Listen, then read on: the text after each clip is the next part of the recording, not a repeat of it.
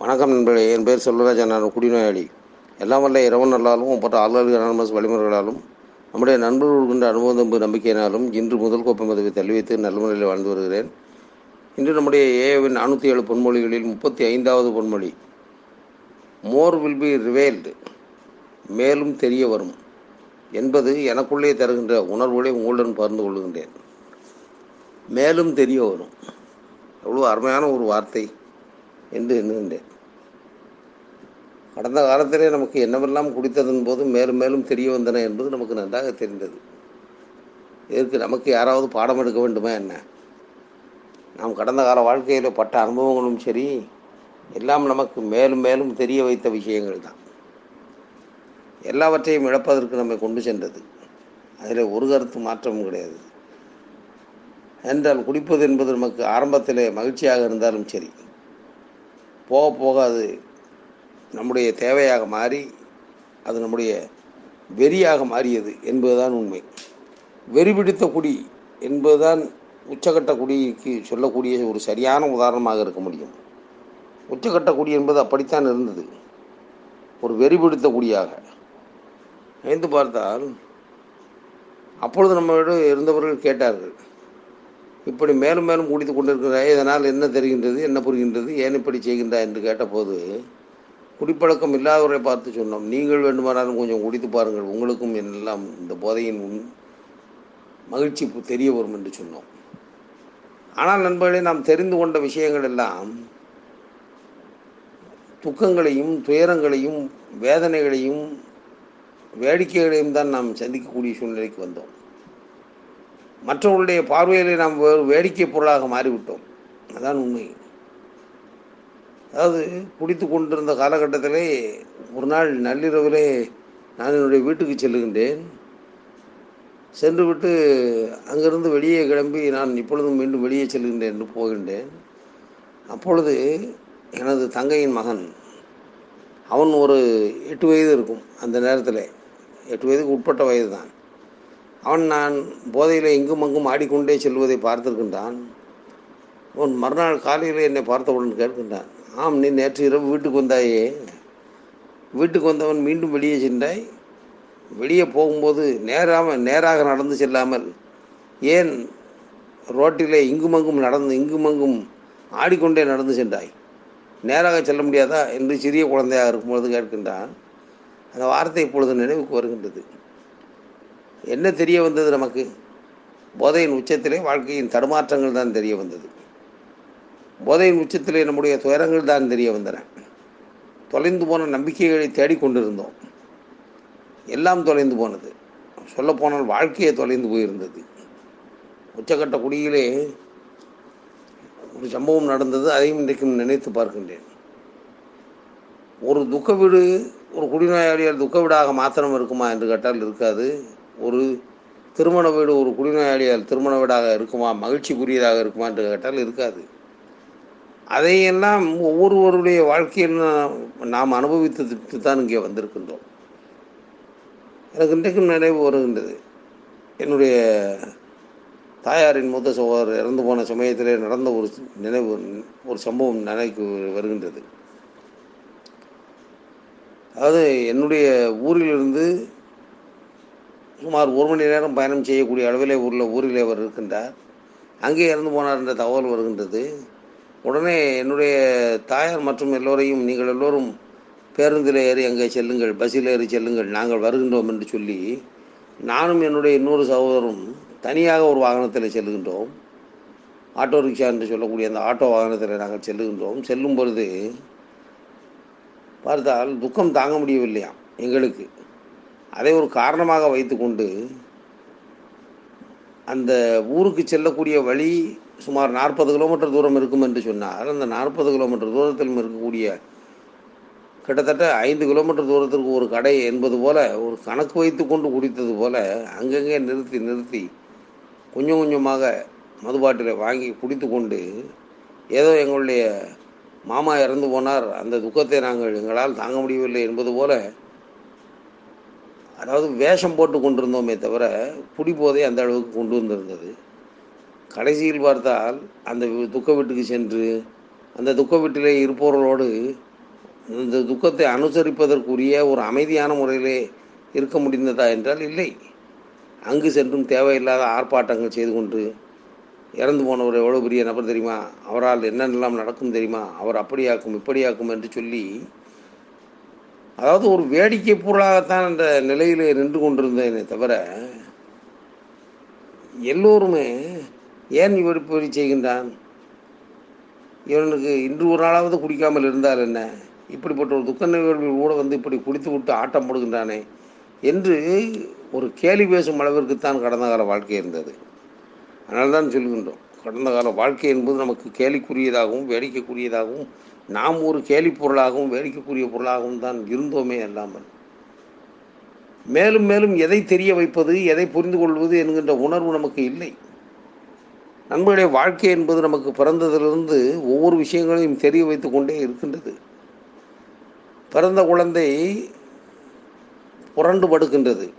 நாம் குப்புற விழுகின்றது என்று நாம் சொல்லுகின்றோம் பிறந்த குழந்தை குப்புற விழுகின்றது குப்புற விழுவது எப்படி என்பதை தெரிந்து கொண்டு தெரிந்து கொள்ளுகின்றது. அப்படி தெரிந்து கொண்ட குழந்தை முழங்காலிட்டு ஊர்ந்து செல்வதற்கு தயார் தயார்படுத்தி கொள்ளுகின்றது. அப்படி முழங்காலிலே தவழ்வதற்கு தெரிந்து கொண்ட அந்த குழந்தை உட்கார்வதற்கு புரிந்து கொள்ளுகின்றது. உட்கார்ந்த நிலையிலேயே நகர்ந்து கொள்ளுகின்றது. நகர்ந்த குழந்தை அருகிலே இருக்கும் ஏதோ ஒரு சூறையோ அல்லது நடைவண்டி போன்ற ஏதோ ஒன்றை பிடித்து கொண்டு நடப்பதற்கு பழகுகின்றது. நடந்த குழந்தை ஓடுகின்றது. ஓடுகின்ற குழந்தை வளர வளர வளர வளர வாகனங்களை இயக்குவதற்கு பழகுகின்றது என்றெல்லாம் நாம் வாழ்க்கையிலே மனிதனுடைய வளர்ச்சியை நாம் பார்க்கின்றோம். ஒவ்வொரு நாளும் மேலும் மேலும் தெரிந்து கொள்ள வேண்டிய விஷயம்தானே தவிர இது தெரிந்தது போதும் என்று ஒரு நாளும் எதையும் நிறுத்திவிட முடியாது. அதிலும் நண்பர்களே நாம் தெரிந்து வைத்திருக்கக்கூடிய விஷயங்களை தொடர்ந்து பயன்படுத்தாவிட்டால் நம்முடைய மூளை அந்த செயல்பாடுகளை மறந்துவிடும் என்று கூட மருத்துவ வல்லுநர்கள் சொல்லியிருக்கின்றார்கள். அதையும் கூட நான் என்னுடைய வாழ்க்கையிலும் நான் அனுபவித்து பார்த்திருக்கின்றேன் நண்பர்களே. ஒரு சில ஆண்டுகளுக்கு முன்பு என்னுடைய தந்தை ஒரு சிறிய விபத்தை சந்தித்தார். அந்த சிறிய விபத்தின் காரணமாக மருத்துவமனையில் சிகிச்சை பெற்று சுமார் ஐந்து மாதங்கள் படுத்த படுக்கையாகத்தான் இருக்கக்கூடிய ஒரு சூழ்நிலை வந்தது. நான்கு மாதங்கள் படுத்த படுக்கையில் இருந்தால் அப்புறம் ஐந்தாவது மாதத்தில் அவர் எழுந்து உட்காரவும் எழுந்து நிற்கவும் பழகி கொண்டார். அந்த நேரத்திலே அவருக்கு அவர் நடப்பதற்கான பயிற்சியை கொடுப்பதற்கும் அவருக்கு சிறிய கைத்தடியை ஊன்றி கொண்டு நடப்பதற்கான ஏற்பாடுகளை செய்து கொடுப்பதற்கும் ஒரு மருத்துவர் வீட்டுக்கு வந்திருந்தார். அவர் என்னுடைய தந்தையை பிடித்து கொண்டு நீங்கள் எழுந்து நில்லுங்கள் கால்களை எடுத்து வையுங்கள் நடப்பதற்கு முயற்சி செய்யுங்கள் என்று சொல்லும் பொழுது என் தந்தை எழுந்து நிற்கின்றார். அப்பொழுது அவர்களுடைய கால்கள் ஆடுகின்றன. கிடுகிடு கிடுகிடு என்று ஆடுகின்றது. ஆனால் அவரால் கால்களை தூக்கி வைக்க முடியவில்லை. மிகவும் கவனமான முறையிலே முயற்சி செய்கின்றார். அப்பொழுது மருத்துவர் சொல்கின்றார் இல்லை நீங்கள் ஒன்றும் பிரச்சனை இல்லை. நீங்கள் மெதுவாக பிடித்து கொண்டு ஒவ்வொரு அடியாக எடுத்து வைப்பதற்கு பழகுங்கள் என்று சொன்னார். சரி என்று என்னுடைய தந்தையும் ஒவ்வொரு அடியாக எடுத்து வைத்து மெது மெதுவாக அந்த நடையை பழகிய பின்பு அதன் பின்பு ஒரு ஒரு வாரம் பதினைந்து நாட்களுக்கு பின்பு அதுபோலவே கொஞ்சம் கொஞ்சமாக பயிற்சி எடுத்து அப்புறம் வேகமாக ந- நடக்கத் தொடங்கினார். அது ஒரு பக்கம் இருந்தது. ஆனாலும் இவர் இப்படி நடப்பதற்கு சிரமப்படக்கூடிய சூழ்நிலையை பார்த்தவுடன் அப்பொழுது நான் என்னுடைய அந்த மருத்துவரிடம் கேட்டேன். டாக்டர் என்னுடைய தந்தைக்கு ஒன்றும் மிகப்பெரிய அளவிலே படுகாயங்கள் எதுவும் இல்லை. விழுந்தார் லேசாக படுகையில் இருக்கக்கூடிய சூழ்நிலை வந்தது. இப்பொழுது எல்லாவற்றிலும் குணமாகி விட்டாரே ஏன் எழுந்து நடப்பதிலே இவ்வளவு தடுமாற்றங்கள் வருகின்றது என்று கேட்டேன். அப்பொழுது அந்த மருத்துவர் சொன்னார் அதாவது ஒரு மனிதனுடைய மூளை ஒரு செயலை தொடர்ந்து தொண்ணூறு நாட்கள் செய்யாமல் விட்டுவிட்டால் அது உடலுக்குள்ளே தடுமாற்றத்தை கொண்டு கொண்டு வந்து விட்டுவிடும். அதனுடைய விளைவுதான் இது என்று சொன்னார். புரியவில்லை என்றேன். உங்கள் தந்தை சுமார் நூற்றி இருபது நாட்களுக்கு மேலே அதாவது நான்கு நான்கு மாதங்களுக்கு மேலாக படுத்த படுக்கையாக இருந்ததனால் அவருடைய மூளையானது நடப்பது எப்படி என்பதையே மறந்துவிட்டது. நடப்பதற்கு மனிதன் நிமிர்ந்து நடப்பதற்கு மூளையின் செயல்பாடுகள் முக்கியமான காரணம். அதாவது நடுநிலை மாறாமல் நடக்க வைப்பது. இப்போ விலங்குகள் எல்லாம் நான்கு கால்களில் நடக்கின்றன மனிதர்கள் மட்டும்தான் இரண்டு கால்களிலும் நடக்கின்றோம். அப்படிப்பட்ட நிலையிலே எப்படி நடப்பது இந்த இரண்டு கால்களால் என்பதை அந்த மூளை மறந்துவிடும் மூளை செயல்படாது. அந்த தடுமாற்றத்திலிருந்து மீள்வதற்குத்தான் பயிற்சி எடுப்பதற்காகத்தான் நாங்கள் உதவி செய்கின்றோம் என்று சொன்னார். நான் நினைத்து பார்த்துக்கின்றேன் நண்பரே எனக்கும் அது ஒரு புதிய தகவலாக இருந்தது. தொண்ணூறு என்னுடைய தந்தைக்கு அப்பொழுது வயது எழுபத்தி எட்டு வயது. நான் நினைத்து பார்க்கின்றேன் என்னுடைய தந்தை ஒரு இரண்டு வயது இருந்து வேகமாக நடப்பவராக இருந்திருப்பார் என்று வைத்துக் கொள்வோம். எழுபத்தி எட்டு வயது என்று சொன்னால் சுமார் எழுபத்தைந்து ஆண்டுகளுக்கும் மேலாக நடந்து நடந்து நடந்து நடந்து பழகி இருந்த அந்த ஒரு விஷயம் கூட நடப்பது என்பது இயல்பாக இருந்த ஒரு விஷயம் கூட ஒரு மூன்று மாதங்கள் அதிலும் கூடுதலாக ஒரு மாதம் ஆகிவிட்டது. வெறும் நான்கே மாதங்கள் அவர் படுக்கையில் கிடந்தவுடன் நடப்பது எப்படி என்பதை மூளை மறந்து விட்டது என்று மருத்துவர் சொல்லுகின்றாரே. அதனால் தானோ என்னவோ நம்மை போன்றவர்களுக்கு தொடர்ந்து வாருங்கள் நலம் நிச்சயம் என்று நம்முடைய குழுவிலே சொல்லுகின்றார்கள் என்று புரிந்து கொண்டேன். ஆம் நான் தான் இங்கே வந்து விட்டேனே குடியை விட்டு விட்டேனே இனிமேல் எனக்கு என்ன பிரச்சனை இருக்கின்றது நான் இனிமேல் எதற்கு இங்கே வர வேண்டும் என்று ஒரு மனிதன் ஒதுங்கி செல்லுகின்றான் என்று சொன்னால் அதான் ஒரு நாள் அடிப்படை தானே இனிமேல் ஒரு நாள் அடிப்படையில் நானும் வீட்டில் இருந்தே குடிக்காமல் இருப்பேனே நான் ஏன் இங்கு வர வேண்டும் என்று ஒரு மனிதன் ஒதுங்கி இருந்தான் என்று சொன்னால் என்ன நடக்கும்? குடித்ததனால் ஏற்பட்ட பாதிப்புகளும் சரி இந்த குடியில்லாத வாழ்க்கையை கொடுத்துள்ள மகிழ்ச்சியும் சரி மறந்துவிடும் மூளை. தினமும் நாம் நினைவுபடுத்த வேண்டியது இருக்கின்றது. நண்பர்களே என்னை மிகவும் யோசிக்க வைத்த வாக்கியம்தான் அந்த மருத்துவர் எனக்கு சொன்னது. எழுபத்தைந்து ஆண்டுகளாக தொடர்ந்து செய்து கொண்டிருந்த ஒரு வேலை நடப்பது என்பது அந்த வேலையே நாற்பது நா நான்கு மாதங்கள் சுமார் நூற்றி இருபது நாட்கள் அந்த வேலையை செய்யாததனால் அதை மறந்துவிட்டது என்று சொன்னால் சில ஆண்டுகள் மட்டும் சில மணி நேரங்கள் மட்டும் ஒரு ஆல்கலிக் நான் குழுவிலே உட்கார்ந்து இங்கே உள்ள நண்பர்கள் பேசுவதை கேட்டு அதன் மூலமாக வாழ்க்கையை மாற்றுவதற்கு தொடங்கியுள்ள ஒரு மனிதன் இனிமேல் நான் இங்கு வராமலே நான் குடியை தள்ளி வைத்து விடுவேன் நன்றாக வாழ்வேன் என்று சொல்லுவது அது வேடிக்கைக்குரிய கருத்தாகத்தான் இருக்குமே தவிர உண்மையாக ஏற்றுக்கொள்வது சிரமமான ஒன்று. அதனால்தான் நாம் பலர் ஏஐக்குள்ளே வந்து பல ஆண்டுகள் குடியில்லாத வாழ்க்கை வாழ்ந்ததன் பின்பும் இந்த தொடர்பை விட்டு சென்றதன் பின்பு எத்தனையோ ஆண்டுகள் கழித்தும் கூட மீண்டும் குடித்து அழிந்து போனதை பார்க்கின்றோம் கேட்கின்றோம். அப்படியானால் யாரையும் பயமுறுத்துவதற்காக அந்த வார்த்தையை சொல்லவில்லை. இயல்பான விஷயத்தை சொல்லுகின்றோம். நம்முடைய கருத்து நம்முடைய புத்தகங்கள் மாதிரி தான் சொல்லுகின்றன. யாரையும் பயமுறுத்துவதில்லை. இயல்பாக சொல்லுகின்றது. நம்முடைய மனித மூளையின் செயல்பாடு இது. தொடர்ந்து வந்தால் தான் நம்முடைய வாழ்க்கை நலமாக இருக்க முடியும். அல்லது நாம் குழப்பத்திற்கு ஆளாகி விடுவோம். ஒரு காலகட்டத்தில் குடிக்கவும் செய்தாலும் செய்து விடுவோம் என்ற ஒரு எச்சரிக்கையை கொடுக்கின்றது. அந்த அளவுக்கு நாம் இந்த செயல்பாடுகள் எல்லாம் தெரிந்து கொள்ள முடிகின்றது என்று சொன்னால் இன்றைக்கு நான் குடிக்காமல் இருக்கின்றேன் அதனால் உங்களோடு பேசிக்கொண்டிருக்கின்றேன். இன்றைக்கு நான் குடிக்காமல் இருக்கின்றேன் அதனால் ஒரு மருத்துவர் சொல்வதை கேட்டுக்கொள்கின்றேன். இன்றைக்கு நான் குடிக்காமல் இருக்கின்றேன். அவர் சொல்லக்கூடிய வார்த்தையில் என்ன உண்மை இருக்கின்றது என்பதை தெரிந்து கொள்கின்றேன். இதுபோலத்தான் ஒவ்வொரு நாளும் ஒவ்வொரு விஷயங்களின் மூலமாகவும் நம்முடைய நண்பர்கள் சொல்லக்கூடிய கருத்துக்களை நாம் எப்படி எடுத்துக்கொள்ளுகின்றோமோ அந்த அடிப்படையில் தான் நம்முடைய வாழ்க்கை மாற்றம் பெறும் சிறிய கதை நினைவுக்கு வருகின்றது. பிறந்ததிலிருந்தே பார்வையற்ற ஒருவர் ஒரு சாலையின் வழியே நடந்து செல்கின்றார். அங்கே ஒரு குழந்தை இறந்து இறந்து கிடக்கின்றது. அந்த அழுகை சத்தம் கேட்டுக்கொண்டிருக்கின்றது. அப்பொழுது இவர் அங்கே இருப்பவரிடம் கேட்கின்றார் என்ன அழுகை சத்தம் கேட்கின்றது? ஏன் என்ன துக்கம்? என்று சொன்னவுடன் கேட்டவுடன் அங்கே இருப்பவர்கள் ஒன்றுமில்லை இங்கே ஒரு சிறு குழந்தை இறந்து விட்டது. ஆனால் தான் எல்லோரும் துக்கத்தில் இருக்கின்றோம் என்று சொன்னாராம். அப்படியா குழந்தை இறந்து விட்டதா? குழந்தைக்கு வயது என்ன இருக்கும்? என்று கேட்டாராம். குழந்தை என்ன ஒரு இரண்டு வயது தான் இருக்கும்? என்று சொன்னார்களாம் அவர்கள். ஓ அப்படியா?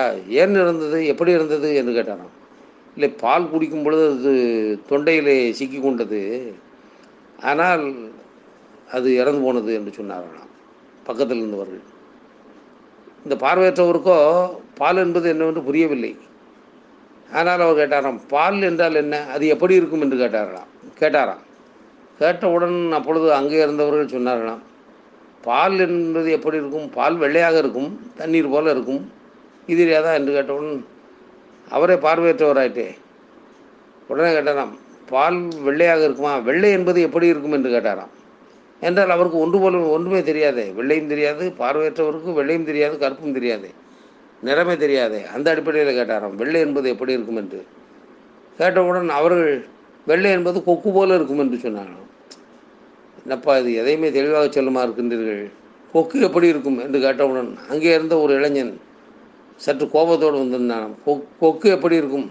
கொக்கு இப்படித்தான் இருக்கும் என்று தன்னுடைய உள்ளங்கையிலிருந்து முழங்கை வரைக்கும் தூக்கி காட்டி உள்ளங்கையை சற்று முன்பே வளைத்து அந்த உயரத்தை பிடித்து காட்டி அந்த பார்வையற்றவர் முன்பு நின்று சொன்னாராம் இந்த இந்த இப்படித்தான் இருக்கும் வேண்டுமானால் தொட்டு பார்த்துக்கொள் என்று சொன்னவுடன் அந்த பார்வையற்றவர் அந்த மடங்கி இருந்த கையின் நுனியிலிருந்து முழங்கை வரைக்கும் தடவி பார்த்து விட்டு சொன்னாராம். ஓ இப்படி இருக்குமா? இவ்வளவு பெரிதாக இருக்கக்கூடிய பால் ஒரு குழந்தையின் தொண்டைக்குள்ளே போனால் அந்த குழந்தை இறந்து போகாமல் என்ன செய்யும் என்று கேட்டாராம். அதாவது எதை எதற்கு உதாரணம் சொல்லுகின்றார்கள் என்பது கூட புரியாமல் பால் கொக்கு போல இருக்கும் கொக்கு வெள்ளையாக இருக்கும் அந்த வெள்ளையாக இருக்கக்கூடிய கொக்கு எப்படி இருக்கும் என்று கேட்டால் இப்படி இருக்கும் என்று உருவத்தை காட்டுவதற்காக கைகளை மடக்கி காட்டினால் கைகளை தடவி பார்த்து விட்டு எப்படி சரியாக புரிந்து கொள்ளாத ஒரு நிலையில் ஒருவர் இருந்தாரோ அதுபோல ஆளுகாரி கராமஸ் குழுவில் சொல்லக்கூடிய கருத்துக்கள் நம்முடைய வாழ்க்கையிலே மேலும் மேலும் பல விஷயங்களை தெரிந்து கொள்வதற்காக சொல்லப்படக்கூடிய கருத்துக்கள் என்பதை புரிந்து கொள்ளாவிட்டால் வாழ்க்கையில் நாம் உன்னத நிலை அடைவது சிரமமாகிவிடும். இதைத்தான் இன்றைய பொன்மொழி நமக்கு நினைவூட்டுகின்றது என்று நான் நினைக்கின்றேன். இந்த உணர்வுகளை உங்களுடன் பகிர்ந்து கொள்ள வாய்ப்பு கொடுத்த இறைவனுக்கும் பொறுமையோடு கேட்ட நண்பர்களுக்கும் நன்றி கூறி முடித்துக் கொள்கின்றேன். நன்றி வணக்கம்.